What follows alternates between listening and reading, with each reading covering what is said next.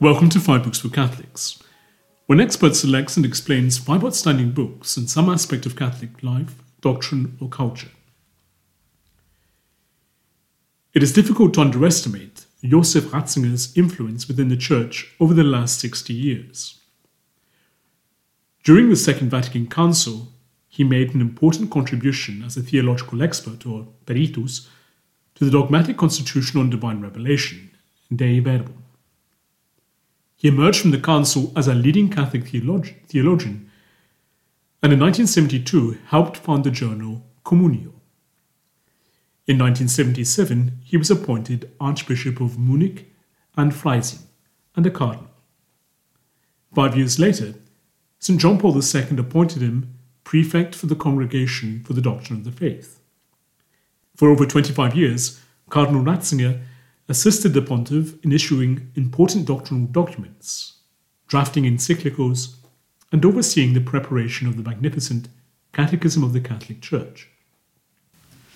Finally, he was elected Bishop of Rome and exercised the Petrine ministry until his resignation in 2013. On this first anniversary of Benedict XVI's death, Professor Tracey Rowland selects and discusses five of his books. Professor Tracey Rowland holds the St. John Paul II Chair of Theology at the University of Notre Dame, Australia. In 2001, she was appointed the Dean of the John Paul II Institute for Marriage and Family in Melbourne, a position she held until 2017. She is a member of the editorial board of Communio, International Catholic Review, and was appointed to the Ninth International Theological Commission in 2014. In 2009, she was awarded the Archbishop Michael J. Miller Award for the Promotion of Faith and Culture by the University of St. Thomas in Houston.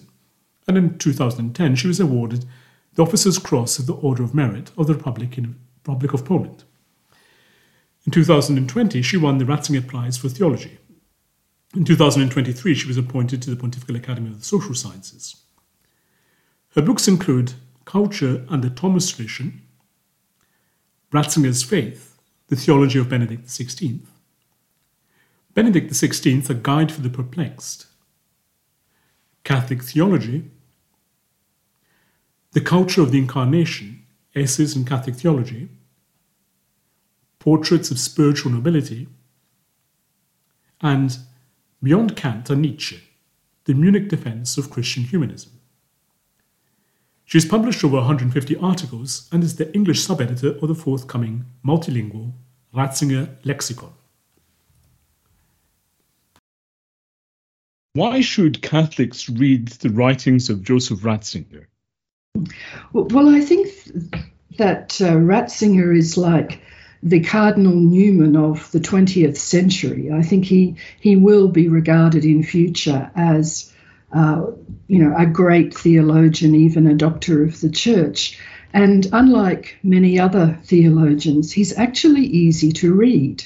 You know, so long as one is a practicing Catholic and has a basic grasp of the faith, most of his books are understandable. I mean, some of them, there are exceptions, but I think that uh, most, most of his books are accessible to any Catholic who's had let's say, a basic undergraduate university education. And I also think that, that Ratzinger is valuable because he didn't create his own original theological system. Uh, what he did was to look at what might be described as uh, pastoral crises or intellectual crises in the life of the contemporary church and then he wrote articles and books addressing those crises. So uh, his work is, is very relevant to, to all the kinds of issues we're dealing with today. You've written extensively on Joseph Ratzinger, later Pope Benedict XVI. What drew you to study his writings? Um, well, I was uh, I think I was like a lot of a lot of people of my generation. I'm the immediate post Vatican II generation. So when I went to school, uh, I still had uh, some teachers who were more in a pre-conciliar mode, I had other teachers who were uh, typical sort of 1960s style teachers.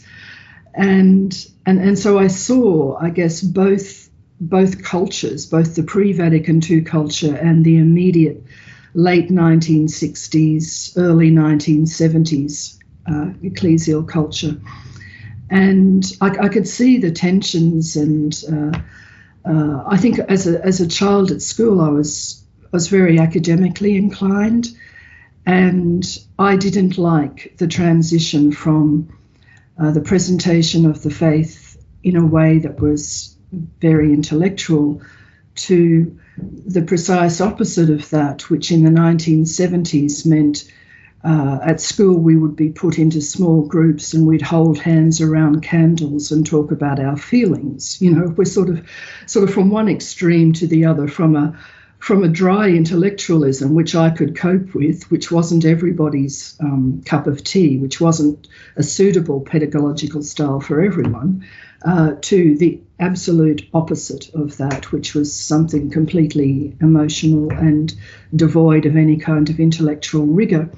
So uh, I then, when I was an undergraduate at university, I discovered Joseph Ratzinger's book.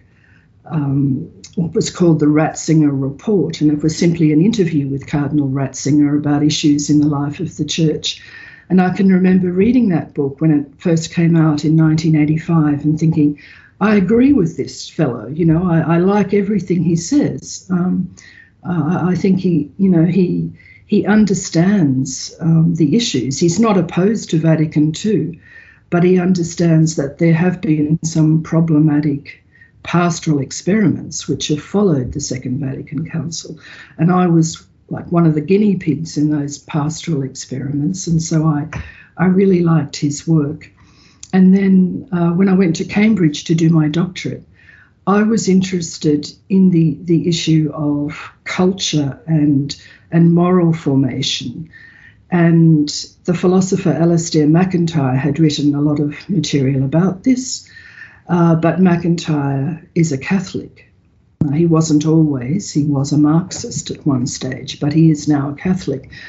So, to write on a Catholic philosopher, I found I had to actually go into the divinity school at Cambridge because I wasn't allowed to write on a Catholic philosopher in any positive way in one of the general humanities departments. Uh, so I ended up in the divinity school, and so I ended up looking at the theology of culture and I went to Joseph Ratzinger and to Henri de Lubac um, to get ideas from their work on the theology of culture so I could kind of synthesize a Catholic theology of culture with a Catholic philosophy of culture. So that, that became my, my doctoral project. In your book, Writing Ratzinger's Faith, you one of you one of the issues you broach is whether there's a continuity mm-hmm. in his thought, because sometimes he's criticized for breaking with his early alleged liberal tendencies and becoming conservative mm-hmm. after the council, especially during 68. Mm-hmm. Do you share that view? What's your position? Um, no, I don't share the view that he changed his theological spots. Uh, the person who really promoted that view strongly was Hans Kung. And Hans Kung actually went further and said that um, Ratzinger sort of had a breakdown in 1968. Uh, he was then, in 1968, Ratzinger was at the University of Tübingen, which was the center of a lot of the student protests in Germany and uh, his lect well not only his lectures but um, the, the, theology faculty was picketed by students uh, claiming that jesus christ was a sadomasochist you know uh, mm-hmm. someone who enjoyed being persecuted and you know crazy crazy stuff and and kung's kung's narrative so to speak was that Joseph Ratzinger found that so distressing um, that he, he changed his theological position. But I argue, and more importantly, um, people who were students of Joseph Ratzinger's in the 1960s argue that he never really changed his spots, that he was always uh, interested in the patristic um, scholars, particularly St. Augustine. And in the early 1960s, that made him a little bit of a radical because he wasn't into scholasticism. Uh, his prefect of studies at his seminary said that scholasticism wasn't Ratzinger's beer. It didn't mean that he was, you know, intellectually opposed to certain things that had been said by the scholastics, and in fact, um, he was quite strongly influenced by St. Bonaventure in many ways. And he strongly affirmed St. Thomas Aquinas's interest in truth. So it's not so much that he was opposed to, to scholastic ideas or doctrines, but he liked the patristic approach much more it was less conceptual, uh, more scriptural, or at least more overtly scriptural. Of course, the, the medievals were also intensely interested in scripture. But he, he liked an approach which was um, more personal, and he was influenced by the personalist philosophers. So uh, he wasn't, you know, a typical 1950s neo-Thomist or otherwise neo-scholastic. That made him look a bit radical. Uh, at the Second Vatican Council, uh, he was a young Periti, a young Peritus, a young theological advisor to Cardinal Frings, and he often came up with ideas that were not out of that typically pre-conciliar neo-scholastic framework.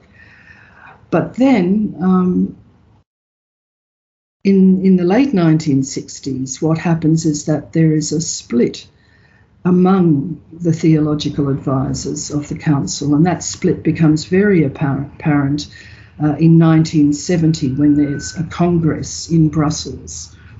And it becomes clear that these people who had been the leading theological advisors at the council were not all on the same theological page. And Ratzinger uh, and Henri de Lubac and Hans von Balthasar, who hadn't been at the council but who uh, was a part of the, the de Lubac circle, that trio form their own journal. Uh, in 1972, it becomes known as the Communio Journal, and it takes a very different interpretation of the meaning of the Second Vatican Council from the Con- Concilium Journal, which uh, was supported by some of the other periti from the council. So there's this early 1970s split between those theological advisors. And Ratzinger says, you know, I never changed my position. Um, it was just that in the late 1960s, some of the other periti changed their positions and became uh, very interested in contemporary social theory and I think that the, the major division between them was over the issue of what philosophy or what what, what is the intellectual partner for theology. As Catholics, we agree that uh, theology is about the integration of faith and reason. Um, so, when it comes to reason, how do we understand reason? And I think what happens in the 1970s uh, in particular in Germany and in the Netherlands, uh, and in Belgium, of course, uh, there is a movement among the Catholic scholars to take a serious interest in social theory and, in particular, the so called critical theory of the Frankfurt School of Social Theory, which was then dominant in Germany and to try and work with that as a partner for theology. And I think that is a major cause of the cleavage, um, not not Ratzinger, you know, sort of suddenly becoming terribly conservative or, you know, terribly emotionally distressed about student protesters. Um, you've already mentioned some of the other theologians, main theologians of the period, and how Ratzinger wasn't, unlike some of them, a system builder. Um, his contribution is harder to pin down than that of some of the others. For example, if we think of de Lubac, he's known for his retrieval of the patristic and medieval tradition regarding grace, Eucharistic ecclesiology, the spiritual sense of scripture. Uh, von Balthasar is known for his theological aesthetics, or Louis Bouyer for his writings on the liturgy and the Paschal mystery. Is there a central theme in Ratzinger's theological output? I would argue that it's fundamental theology. Um, in, in other words, that uh, if one reads his collected works, what one can do is to piece together um, what Joseph Ratzinger would regard as, but I, I would say that at the moment in the life of the church, fundamental theology is in a state of flux. There's no common agreement among the theologians about the basic principles of how do we relate nature to grace, how do we relate faith to reason, how do we relate history to ontology. Um, what is the understanding of the relationship between the Petrine office and the episcopacy? All of these fundamental principles of the faith are in a state of flux. And I think what is the core of Ratzinger's work is Ratzinger's view on what the fundamental principles should be. And that also includes um, his understanding of the basic principles of scriptural interpretation, because that is also in a state of flux. Ratzinger's best works are his Introduction to Christianity, mm. Introduction to the Spirit of the Liturgy, and the three volume Jesus of Nazareth. Mm. You've not included any of these in your list. Why have you selected some of his less well known works, which mm. are collections of occasional writings? Uh, yes. Well, when it comes to uh, the Introduction to Christianity, I I think that's a magnificent book, and, it, and you know it was translated into I think 14 different languages. But I thought I wasn't quite sure of you know your audience, but I thought uh, if you have like a general Catholic audience, then this introduction to Christianity is um, it's a book which I think is not an introduction. I, think it's a defense of Christianity.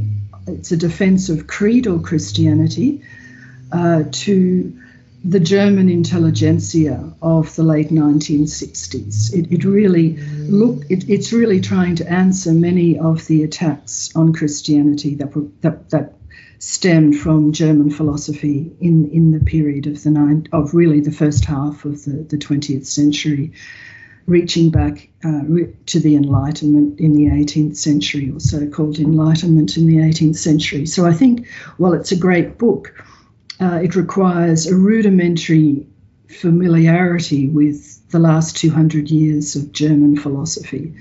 And without that, it could be a bit daunting as, a, as the first of Ratzinger's books to read. On the other hand, um, I think that the trilogy um, is magnificent. The, the, the, books he wrote on Jesus of Nazareth uh, when he was, was Pope, and I think that they are very accessible. And often I say to people, um, if you haven't read any Ratzinger, start with with those those books because everyone I know who has read them has come away saying, I felt that my faith was so much deeper. You know, I, I really I read those books and felt as though I understood Christ so much better and I understood the Christian faith so much better. And I've even heard of people who were agnostics reading those books and being converted to Christianity. Uh, so they, I would, I would strongly recommend them. I didn't put them on my list just because I thought, well, a discussion about them becomes a discussion about his interpretation of different passages of Scripture, and I thought that's probably not good for one of these conversations because we could just get bogged down with, you know, how do we know there was an ox and an ass at the crib or something? And and so I um, yeah, so I didn't put them on the list, but but I would strongly recommend them. I think I think they are great great books. The first book you've chosen is Faith and Politics, mm-hmm. a collection of addresses and writing from Joseph Ratzinger's uh, from the early 60s to the year of his abdication as Bishop of Rome. Mm. Why have you started with his writings on the relation between faith and politics? Um, well, I think that at the moment we're, we're in a situation geopolitically where a, a, big problem is that we are starting to worship the state. You know, one of Ratzinger's big points in this area is that uh, a great achievement of Christianity was that it de-deified the state. Uh, after after after the incarnation, after Christianity starts to become influential within the Roman Empire, um, people start to think that the state is not the highest good. It is it is an important institution, but it's not the highest good. We don't worship the state, and that that you know Ratzinger sees that as a huge achievement of Christian civilization. But at the moment, because of the you know the current crisis within Christianity worldwide, uh, what is now happening is that people are starting to treat politics as a religion, and many people you know are really treating the state as a kind of highest good and you know we saw that during the pandemic, uh, where where politicians were sort of treated like religious figures, and everyone, well not everyone, but many people were looking to the state um, to you know save them from this this uh, virus, and it's not only the pan- it's not only that issue. I think that issue highlighted the problem, but I think in general. Um, when we when we talk about the problem of contemporary political correctness, what we're looking at is the fact that many people have lost a belief in truth. And instead of truth, they are accepting uh, ideologies that have a Marxist pedigree. And all the Marx, all the idea, all the social theories that derive from Marxism begin with this problematic relationship with truth, which is one of Ratzinger's big points. Ratzinger, in fact, says the primary problem with Marxism is not that it's atheistic, but that it's hostile to truth. And then the, the, the, atheism he sees as another problem. But if you read what he says about Marx, uh, more ink is spilt on the problem of Marx's opposition to truth, to objective truth.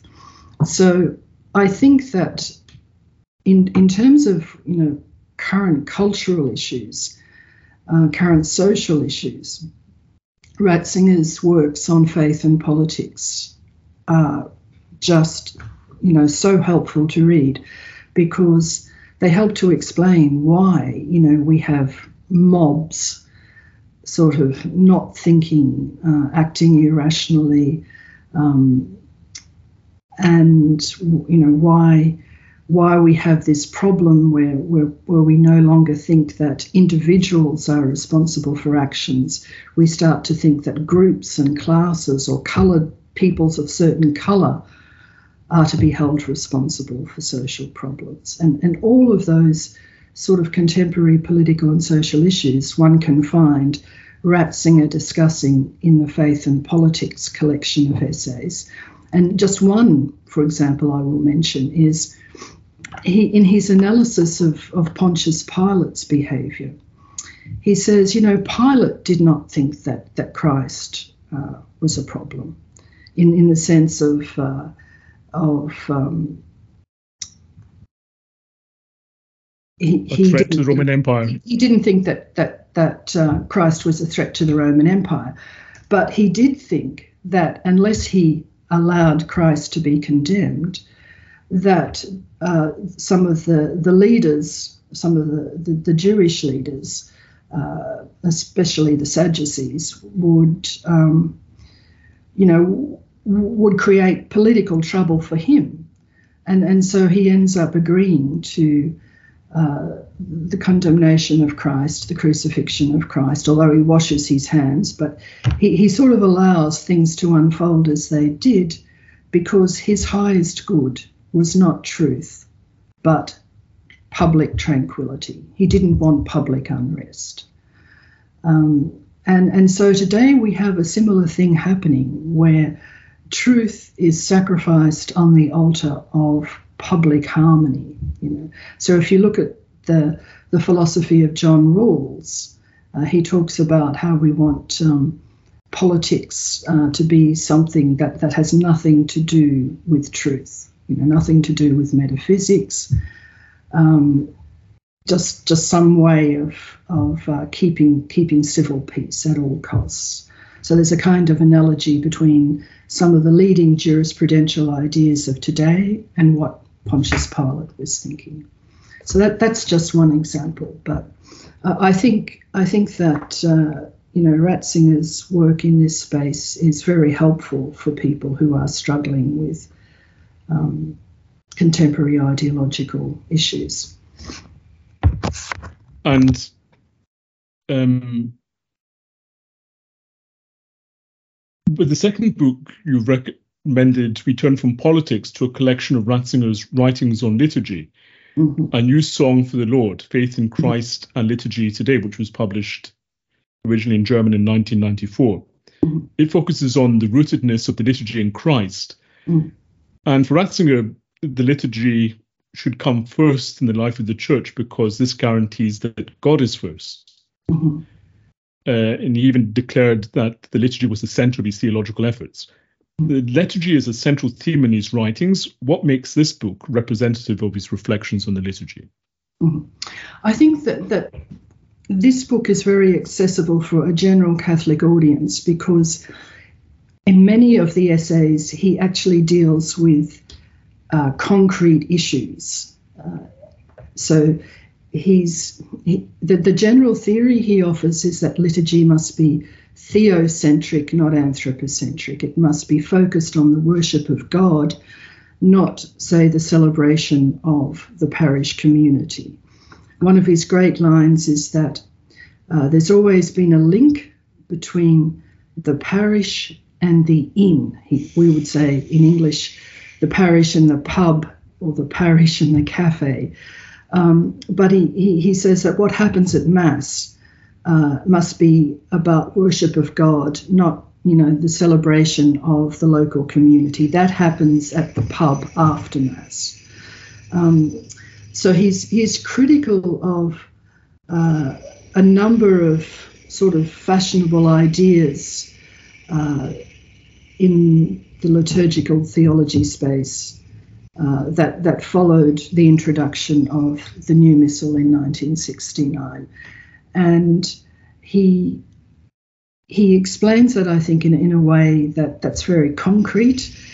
And um, I think that people who have been through these kinds of experiences in parishes where all of a sudden there, there have been major transformations in the way that the Mass is celebrated, and they have found these transformations difficult. I think in those essays of Ratzinger, what you get is a very accessible analysis of what's problematic about some of these practices.